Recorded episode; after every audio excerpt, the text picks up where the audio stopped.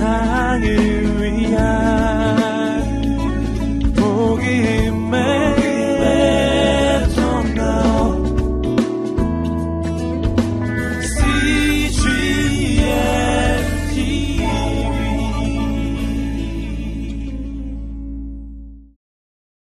하나님께서 이 땅을 구원하실 메시아를 세상에 보내실 때는 아무렇게나 그냥 보내신 것이 아닙니다. 준비하셨습니다. 미리 예언하셨고 모든 역사를 주관하셔서 이 세상 가운데 보내셨습니다. 예수님이 왜 유일한 분이실까요? 예수님이 왜 다른 종교의 지도자들과 근본적으로 다르신 분일까요? 이 세상에 어떤 위인도, 어떤 종교 지도자도 그분의 인생에 관한 모든 기록을 보면 모두가 출생 이후부터 시작합니다. 출생 이후부터 뿐만 아니라 어느 정도의 인생을 산 이후에 인생과 역사에 대한 어떤 자각, 어떤 깨달음, 어떤 통찰, 어떤 내려놓음을 통해서 새로운 길로 인생을 변화시키고 그리고 많은 사람들에게 그러한 생각과 삶을 나누셨던 분들이죠. 그러나 예수님은 이 세상에 태어나신 이후에 인생의 어느 순간에 역사와 인생에 관한 깨달음을 가지시고 우리에게 구원의 길을 가르쳐 주신 분이 아닙니다. 만일 예수님이 그렇게 우리에게 구원을 가르쳐 주셨다면 예수님은 한 종교의 지도자이실 뿐입니다. 예수님은 결코 어느 한 종교의 지도자가 아니십니다. 그분은 나는 기독교를 창설했다고 말하신 적이 없습니다. 우리가 그렇게 부를 뿐입니다. 세상이 그렇게 부를 뿐입니다. 예수님이 근본적으로 다른 종교 지도자들과 다른 이유, 이 세상에 단 한 분뿐인 유일한 구원자이신 것은 그분의 출생이 역사 속에 수천 년의 역사 가운데 예언되어 있고 하나님 편에서 보면 이미 창세전에 계획되신 분이고 그리고 구약 역사를 통해 우리에게 보여주는 바는 이 한 분의 출생을 위해서 하나님은 수많은 역사 속에 준비하셨고 미리 암시해 주셨고 미리 예표해 주셨고 구체적인 혈통과 구체적인 상황 모든 것 하나까지도 두 사람의 만남 남자와 여자와의 어떤 로망스처럼 보이는 만남까지도 하나님은 모든 것을 역사하셨어요.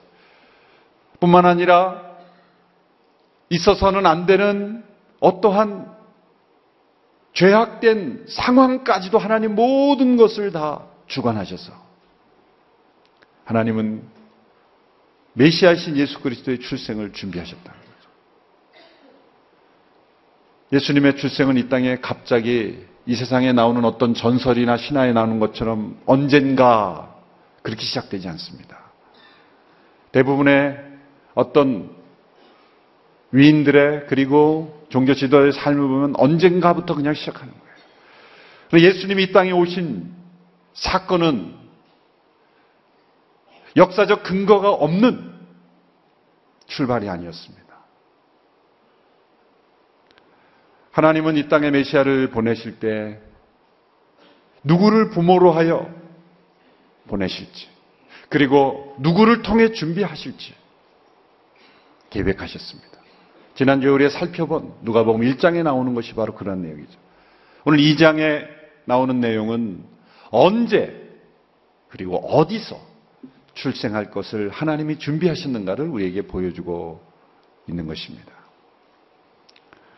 예수님께서 출생하실 때를 오늘 본문 1, 2절에 보면은 아우구스투스가 로마 황제일 때 그리고 구레뇨가 수리아 총독일 때라고 말하고 있습니다.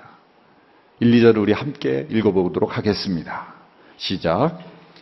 그 무렵 아우구스투스 황제가 징령을 내려 전 로마 통치 지역은 호적 등록을 하게 됐습니다. 이것은 구레뇨가 시리아의 총독으로 있을 때 실시된 첫 번째 호적 등록이었습니다. 아우구스투스 황제는 BC 31년부터 AD 14년까지 로마를 통치했던 황제입니다. 줄리우스 시저의 조카이죠. 이 줄리우스 시저가 암살당한 후에 그 유명한 클로라, 클레오파트라에게 빠져있던 안토니를 제거하고 황제가 되었습니다. 원래 그의 이름은 가이어스 줄리우스 옥타비우스라는 이름입니다.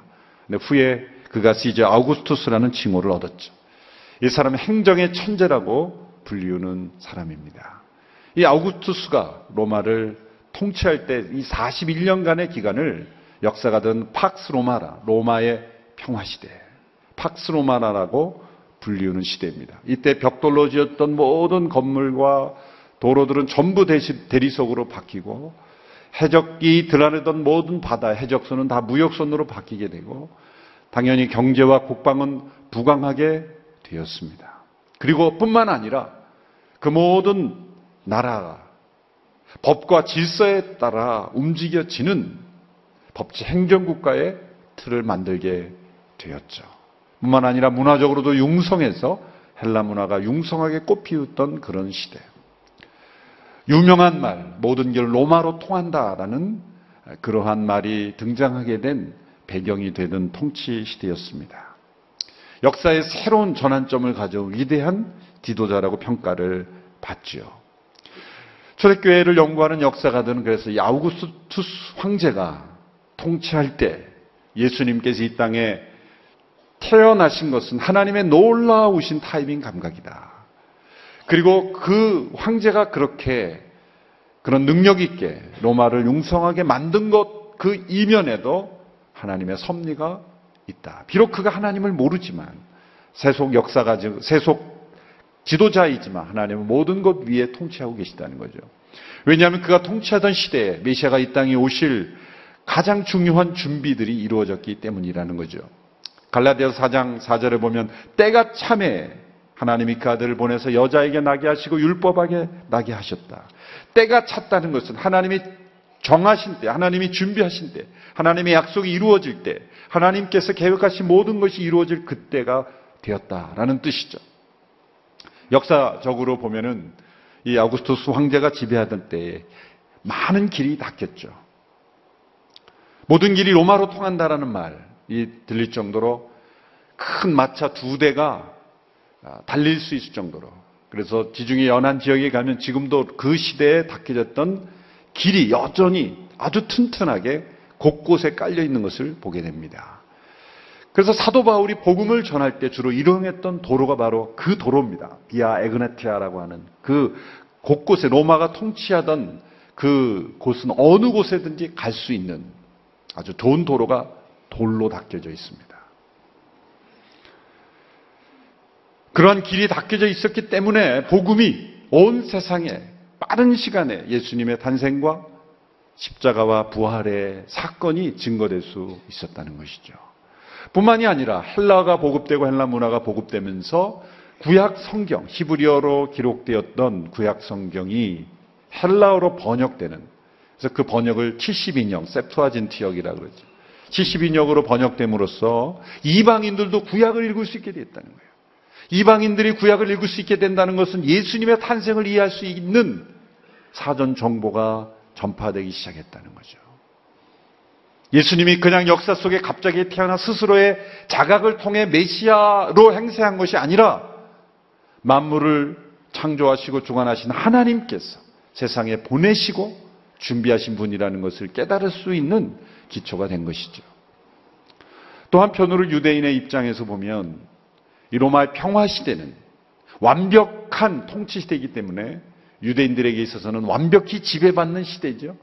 그래서 그 어떤 시대보다도 메시아에 대한 구원자에 대한 깊은 갈망이 있었던 그런 시대입니다. 여러모로 볼 때 이 모든 역사적 상황이 예수님이 이 땅에 오셨을 때 복음을 온 세상에 증거할 수 있는 너무나 좋은 타이밍이라는 거죠. 예수님은 그러한 역사적 시점에 세상에 오신 것입니다. 이 누가복음이 예수님의 탄생을 기록하면서 이 세계 역사의 중심부로부터 시작되는 것을 우리는 유념해야 하는 것입니다. 아우구스투스가 로마의 황제일 때, 구레노가 시리아의 총독일 때, 이런 역사적 배경을 통해서 우리에게 가르쳐 주시는 것은 무엇입니까? 그들이 온 세상을 통치하던 당시의 최고의 권력자이지만 그들이 세상을 주관하는 것이 아니라 그들 위에 계시는 하나님께서 그들을 사용하셨다는 거죠. 그들은 이 세상의 절대 통치자인 것처럼 보이지만 그들은 메시아를 이 세상에 오시도록 준비하는 하나님의 도구였을 뿐이라는 거예요. 그것을 가르쳐 주는 역사의 기술입니다. 누가는 의사였지만 역사적 안목이 뛰어난 사람이죠. 우리는 아우구스투스, 뭐 구레뇨 이런 사람들의 이름이 나오면 별로 공감이 없지만 물론 역사에 민감한 사람은 공감이 있겠지만 대부분의 사람들은 별로 관심도 없고 민감하지 않습니다. 그러나 누가복음을 처음 읽었던 독자 누가복음이 누구를 전도하기 위해서 누가복음을 썼습니까? 데오빌로.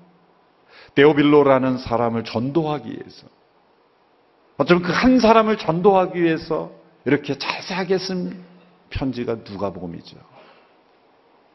데오빌로는 이 사람들의 이름은 너무나 깊이 절실하게 다가오는 사람이죠.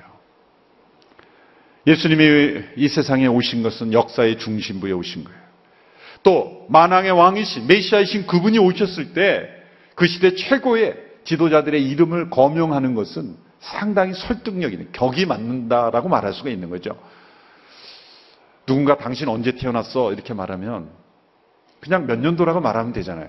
근데 어떤 사람이 이렇게 대답한다고 생각해 보세요. 당시 최고 지도자가 누구였고, 대한민국의 대통령이 누구였고, 누가 도지자였을 그때 나는 태어났다.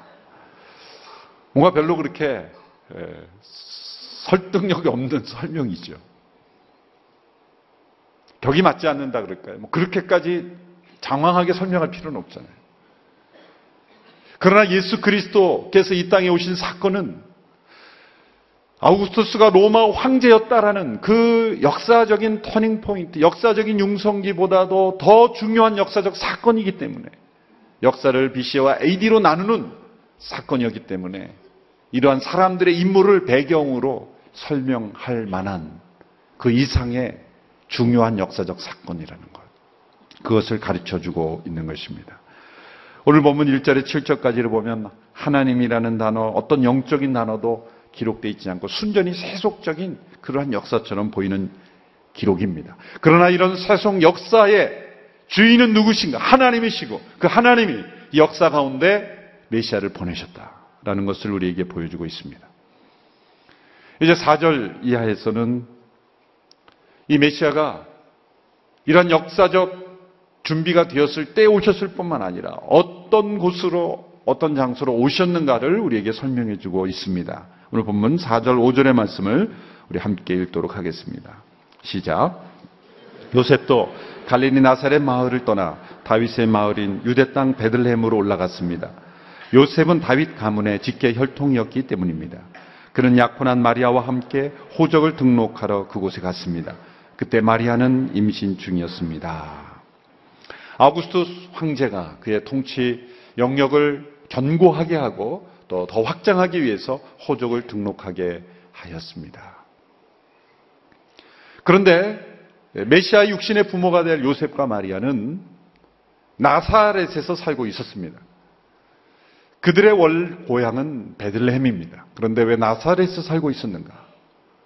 베들레헴 그 당시 예루살렘의 일종의 위성 도시와 같고 예루살렘으로 들어가는 많은 어떤 성전의 제사로 들어갈 때 필요한 동물들을 양육하는 사육하는 그러므로 사람이 많이 살고 또 상업이 상업이 발달하는 그런 지역이기보다는 그저 예루살렘에서 필요한 어떤 제사 동물들을 공급하고 또 지나가는 사람들에게 잠깐의 휴식처를 제공하는 정도의 그런 타운이었기 때문에 여러분 젊은이들이 냄새나는 그런 그 소나 그런 그 동물들을 키우는 그런 곳에 가까이 있고 싶어 하겠습니까? 그렇죠?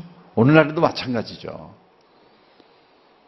베들레헴 곳곳에서 어쩌면 이런 동물들을 키우는 냄새들이 진동했을지도 모릅니다. 오늘날에도 크지 않지만 그 당시는 얼마나 작은 마을이었겠습니까? 그러니까 젊은이들에게 비전이 없는 곳이에요. 그 당시에 헤브론이나 나사렛이나 이렇게 신도시로 이른바 신도시로 개발되는 곳이 가야 또 요셉은 목수 아닙니까? 사실 목수라 그랬지만 석공일의 일을 나무가 많지 않은 지역이기 때문에 이 돌을 다루는 석공의 일을 같이 겸하여 했던 목수죠. 그런 신도시 건축 붐이 일어나는 곳에 가야 할 일이 있을 거 아니에요. 그러니까 이 요셉은 신도시에 가서 지금 열심히 건축하고 있는 일에 일을 하고 있었던 겁니다. 그런데 베들레헴으로 소족을 등록했던 이유는 이스라엘의 구약의 율법에 보면은 희년이라는 제도가 있죠. 50년이 되면은 모든 재산이 다 원소유주에게 돌아가는 거예요.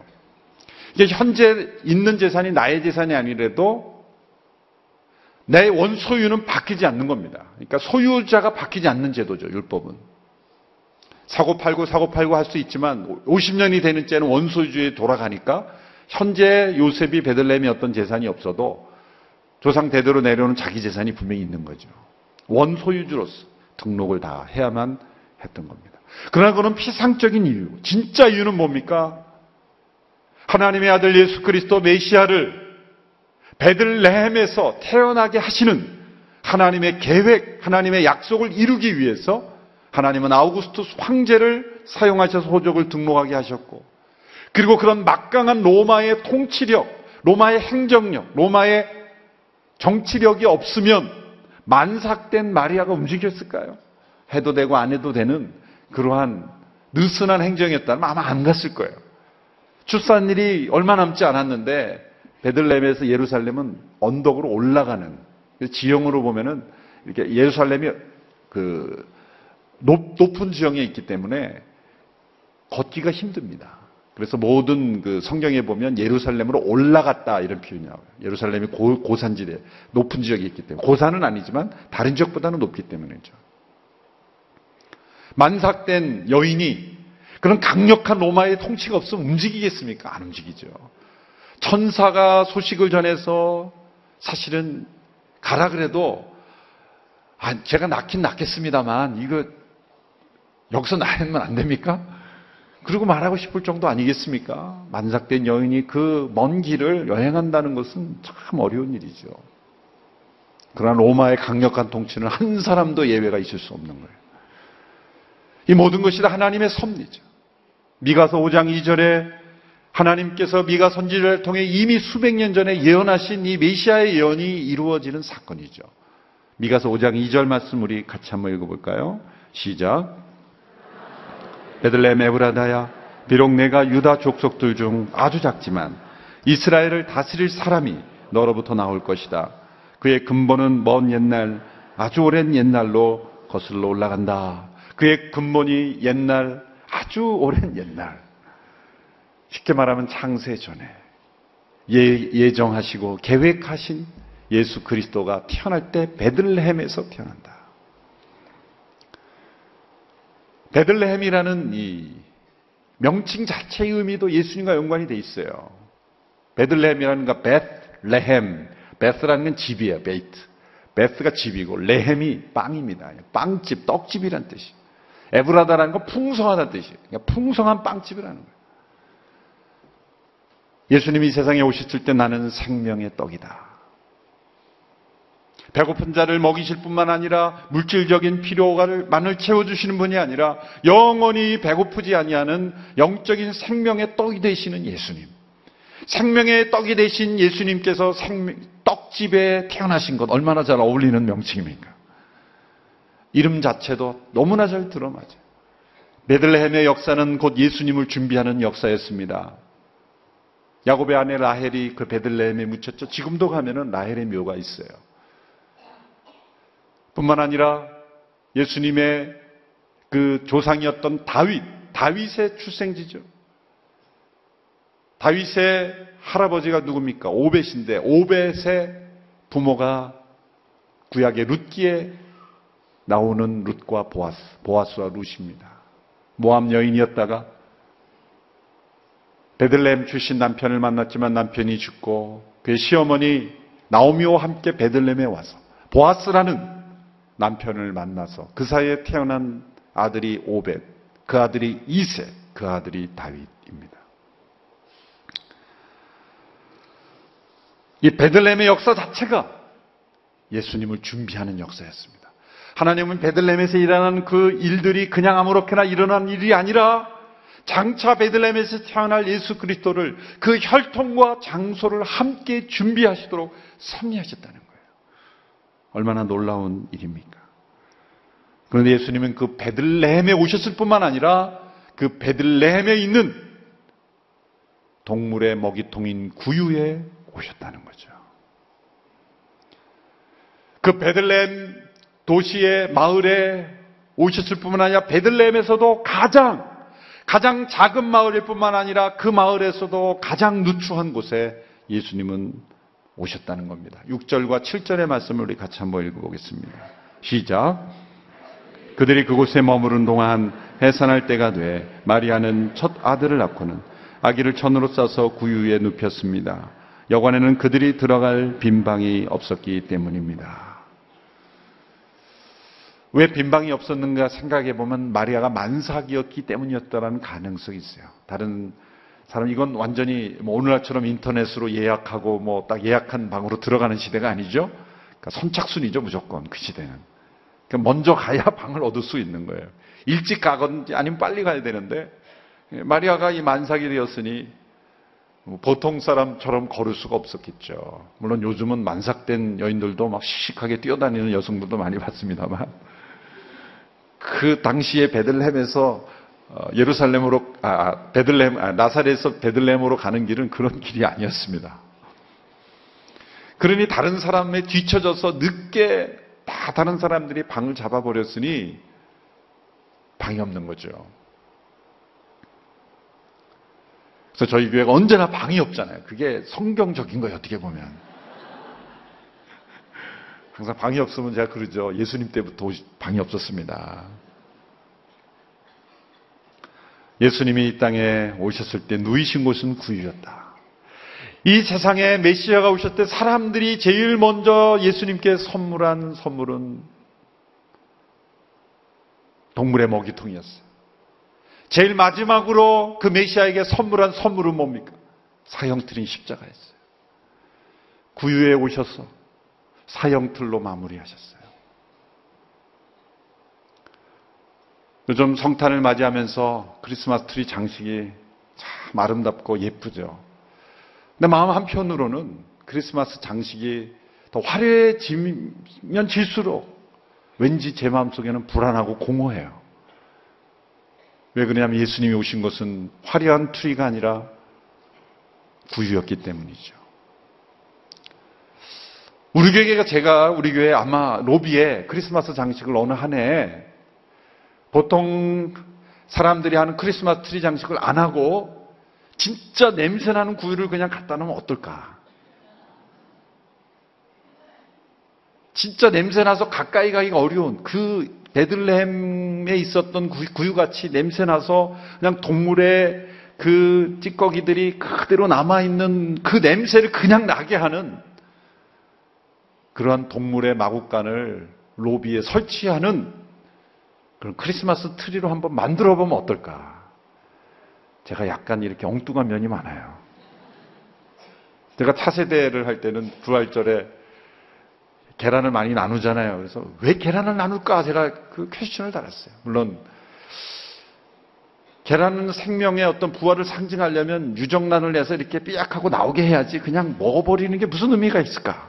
제가 그런 퀘스천을 달고 로비 한때 빈 무덤을 설치했던 적이 있죠. 빈무덤을 그 계란돈을 먹지 않고 다 모아가지고 예술작품으로 빈무덤을 만들었던 때가 있었죠.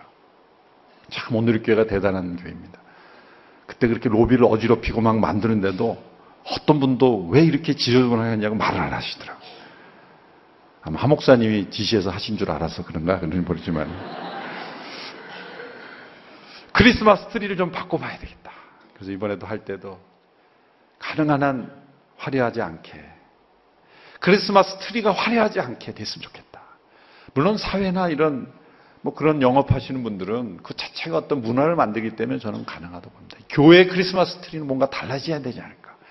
그냥 냄새나는 구유통을 갖다 놓으면 어떨까. 그 냄새를 견디는 크리스마스. 그 냄새를 우리가 견딜 수 있다면 이 세상에 어떤 냄새나는 곳도 우리가 갈 수 있지 않을까. 그것이 바로 크리스마스 정신인데. 우리는 크리스마스를 너무 예쁘게 만들어 버린 거지 않았나. 뉴저지 제가 살던 그 지역에 한 그 마을, 한 그 블럭 전체가 크리스마스가 되면 내 생애에 볼 수 있는 크리스마스는 다 설치한 것 같아요. 집집마다. 완전히 크리스마스 트리를 너무나 멋있게 만드는 거예요. 뭐 온 집을 다 그냥 트리로 휘어 감고 네온사인처럼 한 집이 있지 않나. 뭐 경쟁적으로 그 마을 사람들이 다 그런 거죠. 또 놀라운 거는 한 마을은 완전히 해골로 뒤덮인 그 집들이 있어요. 하여튼 좀 괴팍한 분들이 많은 것 같아요. 그런데 그런 화려한 크리스마스를 맞이하는 그분들이 과연 진정 예수 그리스도를 믿고 신앙하는 그러한 성도들인지는 의심입니다. 최근에 돌아가신 우리나라의 위대한 군인이었던 최명신 장군께서 장군의 묘역에 묻히지 않고 사병의 묘역에 묻힌 것 얼마나 큰 감동입니까? 자신과 함께 싸웠던 그 병사들과 함께 나를 묻혀달라. 우리에게 큰 도전이죠. 이런 분이 계셨다는 것이 우리나라의 영광이죠. 어떤 나라의 군인 중에 이런 분이 나오겠습니까? 그런데 만왕의 왕이신 그분이 동물의 사육장에 태어나신 것 말할 수 없는 겸손이죠. 어떤 아무리 열악한 아프리카의 열악한 지역에도 새 아기의 출생을 맞이할 때는 가장 그래도 깨끗하고 준비된 곳에서 맞이하지 않습니까? 그런데 아무런 준비가 없는 동물의 사육장 먹이통에서 예수님이 태어나셨다 라는 거죠. 메시아이신 그분은 구유에 누이심으로써 세 가지를 우리에게 가르쳐 주신 겁니다. 첫 번째, 그분은 구유에 누이심으로써 누구나 가까이 갈 수 있는 분이 되셨다는 거예요. 구유에 누이신 예수님이 만일 구유에 누이지 않고 왕궁의 요람에 누이셨다면 가까이 갈 수 있는 사람과 가까이 갈 수 없는 사람은 구분되었을 겁니다. 심리적으로 그 기록을 읽는 것 자체가 그러나 먹이통에 누이신 그분에게 누가 가까이 못 가겠습니까? 그 먹이통을 누가 쳐다본다고 누가 비난하겠습니까? 하나님은 어떤 분이십니까? 누구든 가까이 할 수 있는 하나님이시라는 것. 그것을 우리에게 가르쳐 주고 있습니다. 아이작 와츠라는 분이 쓴 찬송가 가사에 보면 이런 가사가 나옵니다. 스스로 자신을 소외시키고 제외하는 사람 외에는 하나님은 누구도 소외시키거나 제외시키지 않는다. 배운 자가 나 품이 있는 자나 무식한 자나 무리한 자나 냄새나는 자나 누구나 상관없이 기꺼이 맞아주시는 하나님. 그것을 우리에게 가르쳐 주기 위해서 하나님의 아들이 태어나실 침대를 구유로 선택하셨다는 거죠. 그래서 어떤 분은 익살스럽게 어떤 신학자는 하나님의 아들 예수님께서 먹이통에 누이신 걸 보고 하늘의 천사들과 하늘나라에서는 다 웃었다는 거야. 너무 유머로선 하나님의 선택 때문에 익살스럽다는 거죠. 두 번째 메시아이신 그분은 구에 누이심으로써 누구나 있는 모습 그대로 나갈 수 있는 분이 되셨습니다. 세상에 보면은 정말 저 사람이 인간이기를 포기한 것 아닌가. 동물적 인간으로 살아가는 동물적인 본능 그리고 짐승 같은 그러한 사람으로 살아가는 수많은 사람들조차도 있는 모습 그대로 예수님께 나아올 수 있게 되었다는 거예요. 이 세상에 가장 야비한 사람, 가장 잔인한 사람, 인간성이 완전히 말살된 사람이라 할지라도 예수님 앞에는 있는 모습 그대로 나올 수 있는 그런 분이 되시기 위하여 구유에 누이셨다는 것이죠. 세 번째로 예수님은 구유에 누이심으로써 우리 모든 사람들을 부유하게 만드시기 위해서 구유에 누이셨습니다. 예수님은 이 세상에 오실 때 자기 것이란 아무것도 없어요. 동물 구유통도 요셉과 마리아 것이 아니라 다른 사람의 걸 빌렸죠. 예수님은 다른 사람의 배에서 가르치셨죠. 다른 사람의 다락방에서 만찬하셨죠. 다른 사람의 죄의 대가를 치르기 위해서 십자가에 못 박히셨죠. 무덤도 예수님 자기 게 아니라 다른 사람의 것이었어요. 출생부터 죽음까지 예수님은 모두가 다 가난한 인생이었고 모든 사람들을 부유하게 만드셨습니다. 이 세상에 어떤 가난한 사람도 예수님 앞에 서면 가난하다 말할 수 없게 하기 위해서 고린도후서 8장 9절에 바로 그런 말씀을 우리에게 주시고 있습니다. 같이 한번 읽어보겠습니다. 시작. 여러분이 우리 주 예수 그리스도의 은혜를 잘 알고 있듯이 그리스도께서는 부유하신 분으로서 여러분을 위해 가난하게 되셨습니다. 그분의 가난하심을 통해 여러분을 부유하게 하시는 것입니다. 우리를 하나님 나라의 왕자와 공주로 만드시기 위해서 하늘의 왕궁의 침대에 눕히시기 위해서 하나님의 아들 그분이 우리가 누워야 될 그곳에 누이고 우리가 못 박혀야 될 그곳에 못 박히신 것입니다. 우리를 부유하게 하셨습니다. 그러므로 성탄을 맞이한 우리 모두의 마음 속에 우리 모두는 다 예수님 때문에 부유한 자가 된 것입니다. 예수님 때문에 언제나 하나님께 있는 모습 그대로 나갈 수 있게 된 것입니다.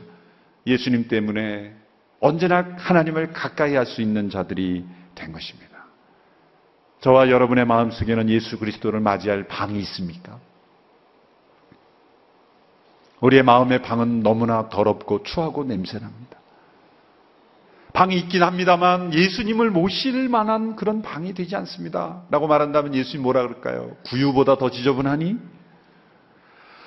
아, 제 방은 예수님을 모실 만한 그렇게 합당하지가 않습니다. 그러면 구유보다 합당하지 않니? 제 마음속은 너무나 더럽고 지저분해서 예수님을 모실 수가 없습니다. 그러면 구유보다 더 더러울까? 우리에게 말씀하고 계십니다. 우리의 마음은 그렇습니다. 구유처럼 더럽고 지저분합니다. 예수님이 구해 오신 것은 바로 더럽고 추한 우리의 마음속에 오시기 위해서입니다. 뿐만 아니라 방이라는 의미, 영어로는 룸이라는 게 이 방이라는 물질적인 의미도 있지만 여지, 어떤 공간 그런 의미도 있죠. 그럴 여지가 있습니까? 예수님이 우리의 삶에 찾아오실 여지가 우리 속에 있어요. 우리의 생각 속에, 우리의 시간 속에, 우리의 관계 속에 예수님이 오실 만한 여지가 룸이 있느냐? 우리의 대화 속에 예수님이 개입하실 룸이 있느냐? 때로 우리는 우리 자신의 생각에 가득해서 예수님이 들어오실 여지가 없는 거예요. 우리의 관계 속에 예수님이 들어오실 여지가 없어요. 우리의 기업 속에 심지어는 어떤 경우에는 교회 안에도 예수님이 들어오실 여지가 없는 교회가 될 수도 있어요. 공간적으로는 예수님의 사진이 걸려 있고 십자가가 걸려 있는 공간은 잘 마련되어 있지만 물리적인 공간 예배당은 있지만 예수님이 들어오실 여지가 없는 교회가 돼서는 안 되겠죠. 성탄을 맞이한 우리 모두의 마음속에 베들렘 에브라다 말구에 오신 나귀가 먹는 먹이통에 오신 그 예수 그리스도의 임재하심이 저와 여러분의 삶 속에 여러분의 가정과 교회와 이 나라 민족 가운데 주님의 임재하심이 넘치는 복된 성탄을 있게 되기를 축원합니다.